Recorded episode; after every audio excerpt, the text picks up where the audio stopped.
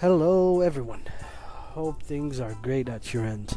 Well, today's diary is very simple taking out the cancer and planting in the roses. What I mean by that is in our daily life, we, we, we meet people, we work with people, we hustle with people, we fight with people, you name it. You have multiple million gazillion interactions that you do every day these interactions and these relationships are positives and negatives. Life is binary. It's either one or zero.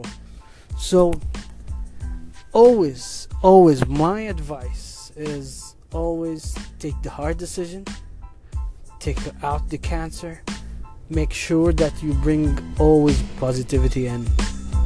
I'm saying this because today we said goodbye to one of our staff members who have really gave time to improve, to change, but it was uh, it it is what it is, uh, and at the same time we gave an, a new opportunity for someone with great ambitions, with high volume of positivity, who wants to do things.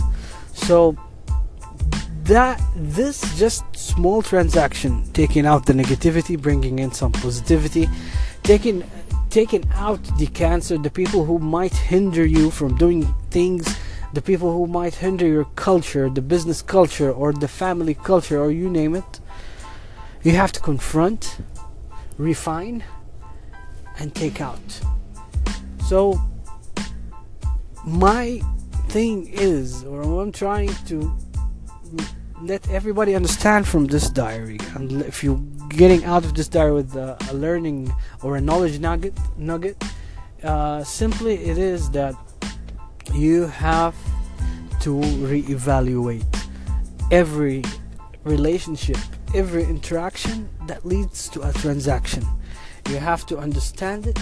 You have to know is it positive ROI positive or ROI negative well my relation with uh, Sally for example uh, give me a, a, good return on investment or a negative bad one? Well my uh, relationship with Muhammad uh, is it adding for me? Am I learning? Am I enriching him? Is he enriching me? This is very very important. Each transaction in our life, each communication, each interaction between humans always ca- carries a value proposition in it. There's a value in each transaction we do in our life. Even a handshake, there's a value behind this. Uh, so simply if someone walk up to you and say hey listen i can't work with these people. I can't work with your team. I can't uh, do this. I can't do that. Well sunshine this is not the place for you.